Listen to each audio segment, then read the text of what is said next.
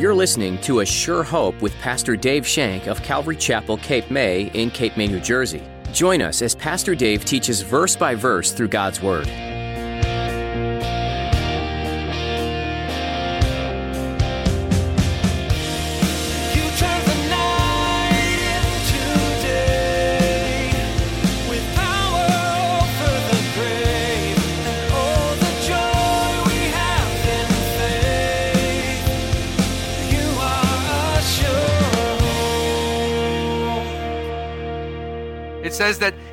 Think that Nineveh deserved the Lord's salvation.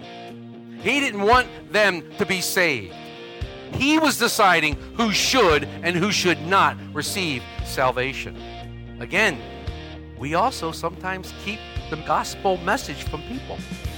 We also sometimes see someone, we don't like their looks, we don't like their apparel, we don't like their appearance, and we think, I'm not sharing the gospel with that guy.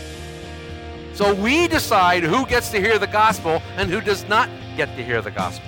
As Christians, there are times when we don't like the person we're dealing with. As a result, we are hesitant to share the gospel with them. Is this, however, what God desires? Pastor Dave discusses in today's message how God wants you to share the gospel without biases. God loves each and every soul. Now, here's Pastor Dave in the book of Acts, chapter 10, as he begins his message. Not so, Lord.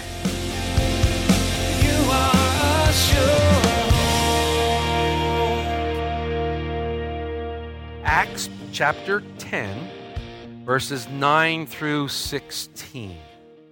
The next day, as they went on their journey and drew near the city, Peter went up to the housetop to pray about the sixth hour. Then he became very hungry and wanted to eat.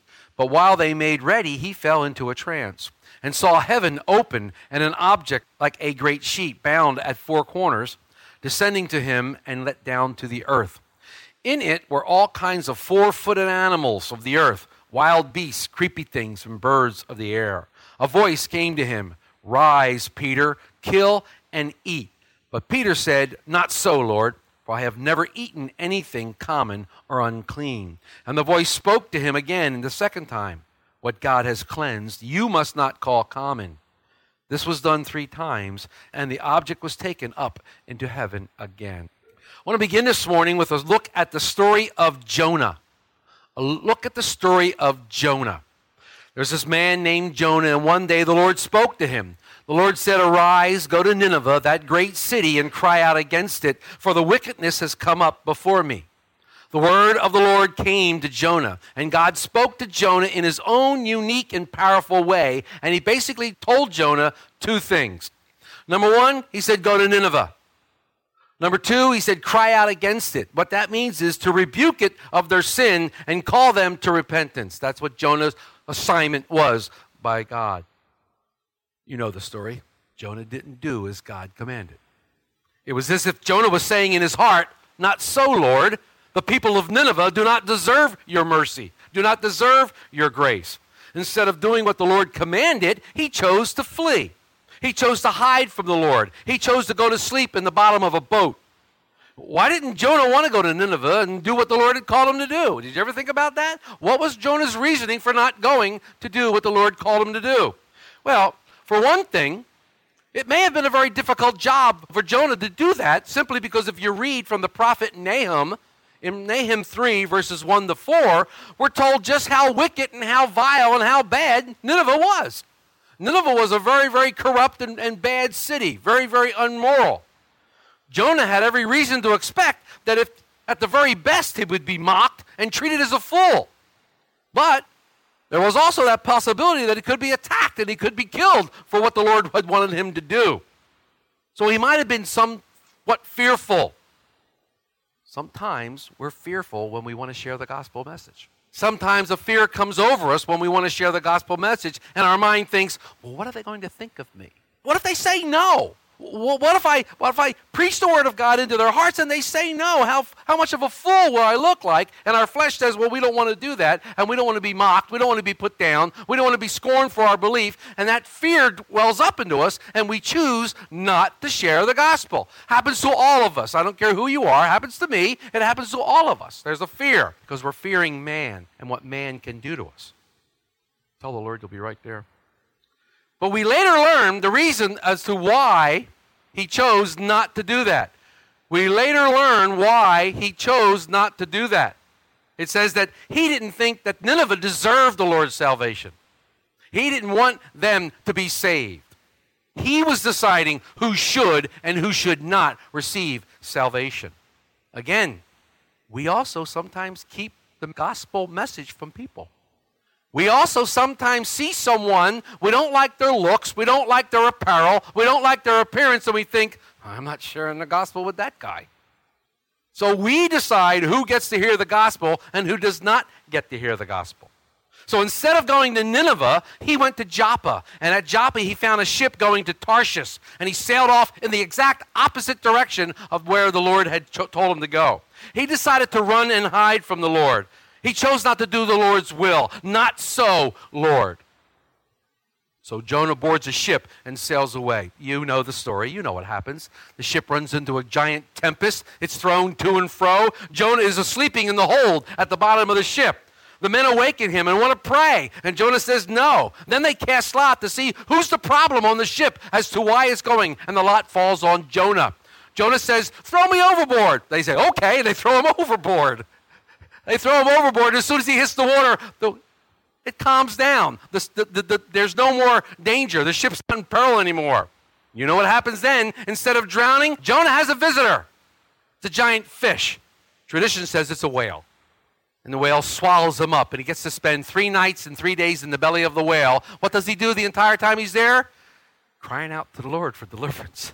He's crying out to the Lord. Can you imagine how nasty it was in there? But the Lord hears his cry. The Lord delivers Jonah, and he has the whale vomit Jonah out onto a beach, which happens to be very close to Nineveh. Surprising. The Lord again renews his call to Jonah. He gives him the exact same command. At this time, full of whale slime, Jonah decides to obey the Lord. He goes to Nineveh, he preaches repentance, and guess what? The entire city repents. The entire city turns to the Lord. Now, before we condemn Jonah, before we condemn Jonah for saying, Not so, Lord, we need to compare our hearts to that heart that Jonah was having at that time. We need to look into our own lives before we start pointing fingers at, oh, I would never do that. Be very, very careful. Be very, very careful. Before we condemn Jonah for running away from God and sleeping and hiding while there was trouble all around him, we need to examine our actions and to see if we may just be guilty of the same things. You know, it's easy to discuss Jonah's reasons for not doing what God told him to do, but what is our reason? What's our reason for not doing what God has called us to do? If you remember, God has called us and commanded us and commanded every Christian to go forth and preach the gospel to all the nations. He said that in Matthew 28. It's called the Great Commission. We've studied it here. And with Jonah's example before us, we have even less of a reason than Jonah for disobedience. But like Jonah was asleep and hiding from God, so are some of us, and so are we at times. We seem to be sleeping when God calls, hiding in fear of what he might ask us to do. Jonah is a lot like some of us sleeping Christians. Well, let's look at some of the examples that I've come up with. Jonah slept in a place where he hoped no one would see him or disturb him. Sleeping Christians like to hide out among church and church people. They blend in, they hide. Sleeping Christians hide. Jonah slept in a place where he could not help with the work that needed to be done. Sleeping Christians stay away from the work of the Lord, the work that the Lord is calling them to accomplish. Jonah slept while there was a prayer meeting going on on deck. Sleeping Christians don't like prayer meetings. Jonah slept and had no idea of the problems around him. Sleeping Christians don't really know what's going on around them. They're oblivious to what's happening. They're not watchful. They don't have discernment. They're too wrapped up in their own little world. Jonah slept when he was in great danger. Sleeping Christians are in huge and terrible danger and they don't know it, and they're fast asleep. Jonah slept while the heathen needed him. And sleeping Christians snooze while the world needs their message and the testimony of Christ. Jonah said in his heart, Not so, Lord. Are you saying in your heart today, Not so, Lord? Is the Lord asking you to do something? Is the Lord telling you to do something and you're saying, Not so? Are you sleeping and hiding from Him, from His call in your lives? As we look at today's scriptures, it's interesting that it was the city of Joppa that Jonah ran to to catch this ship, to escape from going to the Gentiles. Our text today takes us to that very city, Joppa. And who's there? Peter. Peter is there in Joppa where the Lord is going to tell them to go to the Gentiles. And Peter's answer at first might surprise you, but it's very similar to what Jonah said, as we're going to see. Something new was on the horizon. The Lord was going to ask Peter to do something that was unheard of in his culture. He was going to ask Peter to share something with the Gentiles that never had been before shared with them. The door of the gospel message was about to be opened to the Gentiles, and God is going to deal with Peter now on a rooftop in Joppa. And God begins to deal with them. In verse 9, we read, The next day, as they journeyed on their way and went near the city, Peter went up to the housetop to pray. It was about the sixth hour. So basically, it's noon, about the sixth hour. It's noon. And he goes up to pray. They're making food, and he goes up there. It says, as they went on their journey, remember that last week Cornelius, being told by the angel, sent men to Joppa to find Peter and bring him back to Caesarea. We read in chapter 9, verse 43, at the end of the chapter, that Peter was staying at the house of Simon the tanner in Joppa. Peter's staying at the house of Simon, who is a tanner, which is in itself is an extremely interesting situation. Of all the places that Peter would choose to stay, he stayed with a tanner. Walls are starting to tumble. The Lord is starting to break down walls in the lives of people like Peter. He's starting to break down walls of prejudice in the lives of the apostles, walls that have existed for centuries. The Jews had built up many walls. They've built up these naturalistic walls, especially against the Gentiles. The Jews would never really have any dealings at all with the Gentiles, let alone in close contact. They wouldn't eat with the Gentiles. They would not invite a Gentile into their home, nor would they go into the home of a Gentile. For the Gentiles were considered unclean, they were outcast. And to touch a Gentile, if you touched a Gentile, you made unclean. And you had to go through this ritual of cleansing before you could go back to the temple. You had to cleanse yourself before you could go back and worship God, all because you touched a Gentile. Now, the Pharisees were so particular that if they walked down the street, they would tightly gather their robes around them so the robe wouldn't even hit a Gentile. They wouldn't let their robe swish and hit a Gentile. They carried around them because they didn't want to be unclean. If by some chance their robe hit a Gentile, they went home and they burned the robe. They burnt the robe and they had to go through this great big ritual of cleansing. That's how much the Gentiles were despised. In fact, the Talmud or Mishnah, one of the two, says the only thing that the Gentiles were good for were to stoke the fires of hell, according to the Jewish religion. It's the only thing the Gentiles were, were good for, except those that would come to Judaism. There were Gentiles who converted and went to Judaism. So we have this Gentiles, how this feeling about the Gentiles, but you take a tanner. A tanner is someone who is not only outclassed, but he's most unclean. What does a tanner do? Skins animals. He deals with blood. This is really bad. A tanner would be so considered constantly unclean because of the blood he dealt with. Because you're not supposed to touch a dead animal or a dead body. If you do, you're unclean. A tanner was totally unclean. In fact, the Mishnah gives a wife of a tanner reason for divorce because he's a tanner. And he's constantly unclean. The very fact that Peter is in the house of Simon the tanner indicates that the walls have already started to fall down. They've already started to come down somewhat, at least in Peter's heart.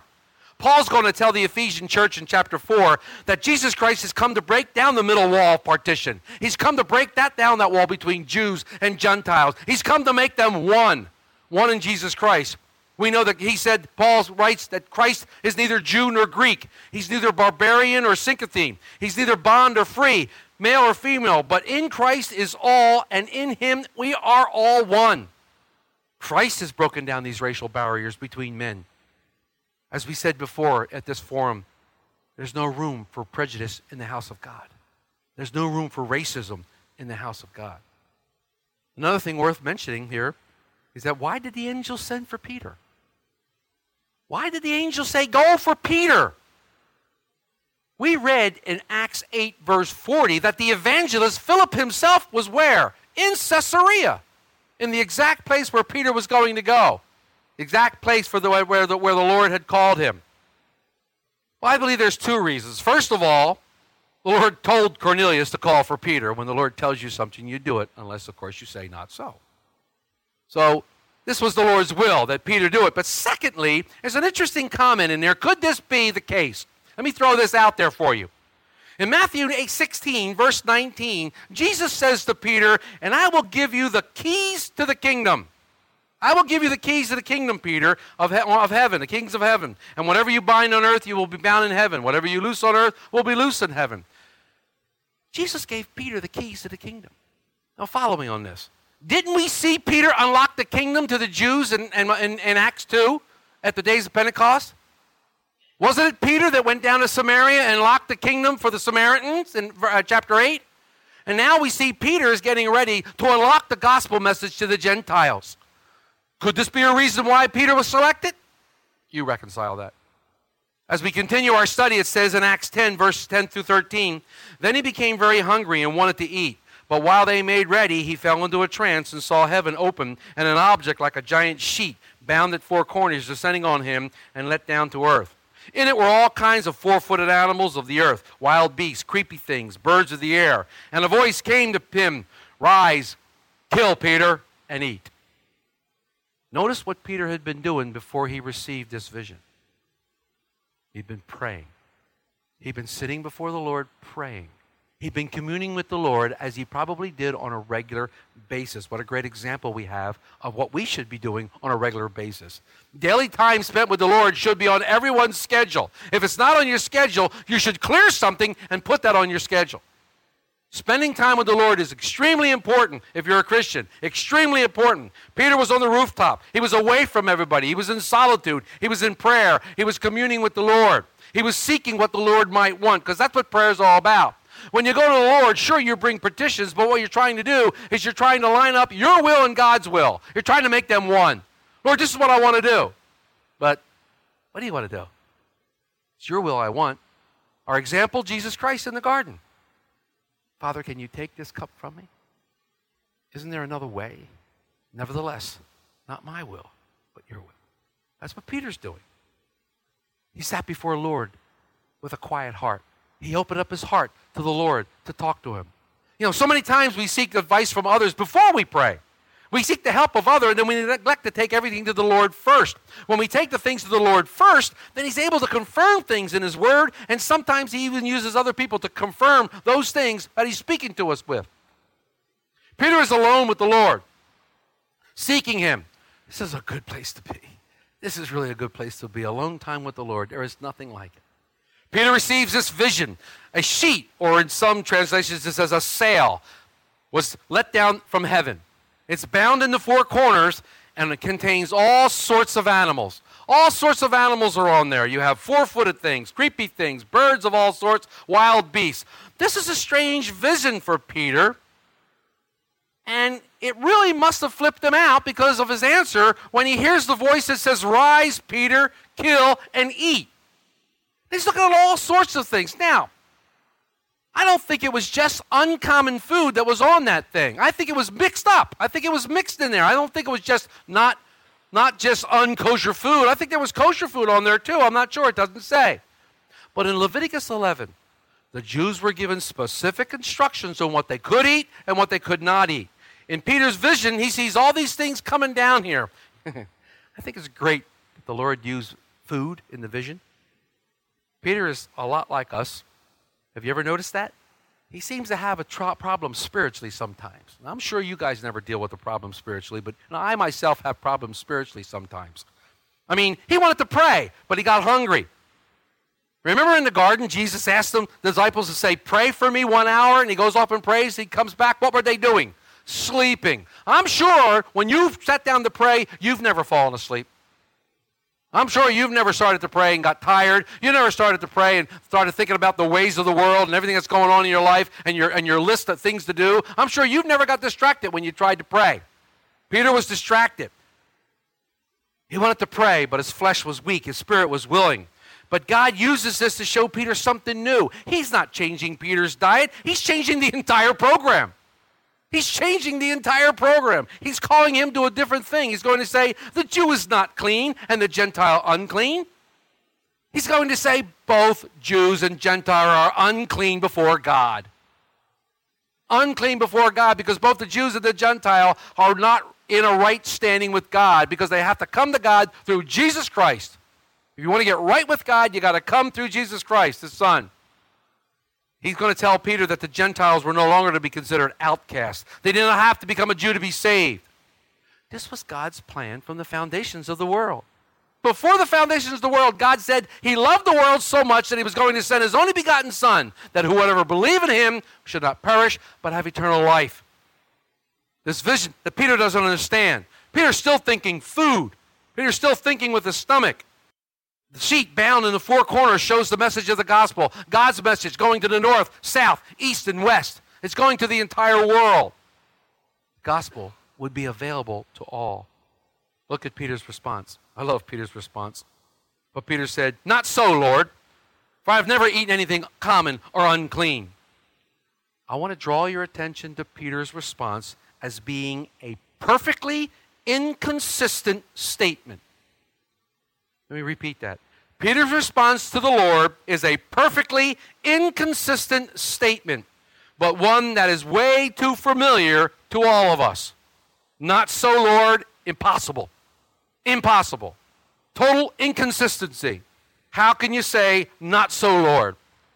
If Jesus is your Lord and asks you to do something, the only response is, yes, Lord. You cannot say, not so, Lord. You can say, not so, buddy. You can say, not so, friend. But you can't say, not so, Lord. You can't say that. It's my prayer that we wouldn't have this inconsistency in our life. It's my prayer that when the Lord calls us to do something, we would say, Yes, Lord. Our response would be immediately, Yes, Lord, as He calls us to show us the things that He wants to do. But oftentimes, we find ourselves arguing with God when He challenges us to do something. I can't do that. You know I can't do that, Lord. That's beyond my reach. I can't do that. You want me to do what? Not me, Lord. Come on, call somebody else. It's a lot like Moses standing before the burning bush. I can't do this.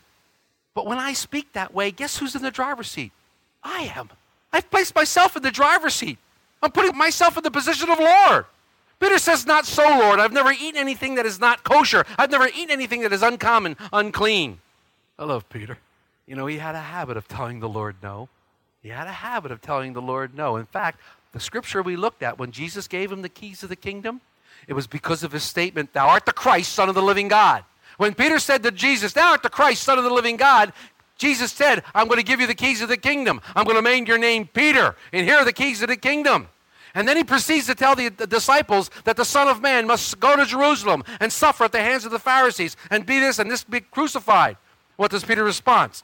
Far be it from you, Lord. Not so, Lord. You can't do that. What did Jesus say? Jesus looked at him and said, Get behind thee, Satan. When we say not so, Lord, it's our flesh rearing up. It's Satan not wanting to do the, the work of God. You are a sure You've been listening to Pastor Dave on A Sure Hope. Pastor Dave is working his way through the book of Acts. Did you know that the first martyr for Jesus was a great man of faith? His name was Stephen, and he was bold and courageous to proclaim the name of Jesus to others. He wasn't afraid to tell the truth, even when it cost him his life. What courage in the midst of opposition! Do you think you could do the same in this day and age? It's hard to stand up for Jesus when everyone around you is telling you you're intolerant, unloving, and just looking to put people down if you tell them they're doing something wrong. But what makes things right or wrong is firmly rooted in Scripture. It's God's Word that should direct morality, and Stephen was unafraid to go there. If you like this message and would like to catch up on any message you may have missed, head over to ASureHopeRadio.com. There you'll find many messages from the book of Acts, as well as other series. If you find yourself in the Cape May, New Jersey area, stop in and see us. All the information you need is on our website location, directions, and service times. And if you prefer to call, you can do that too. Our number is 609 884 5821. Once more, that's 609 884 5821. We'd be happy to answer any questions over the phone. Well, that's all we have time for today, but we've loved spending this time with you. We look forward to the next edition of A Sure Hope.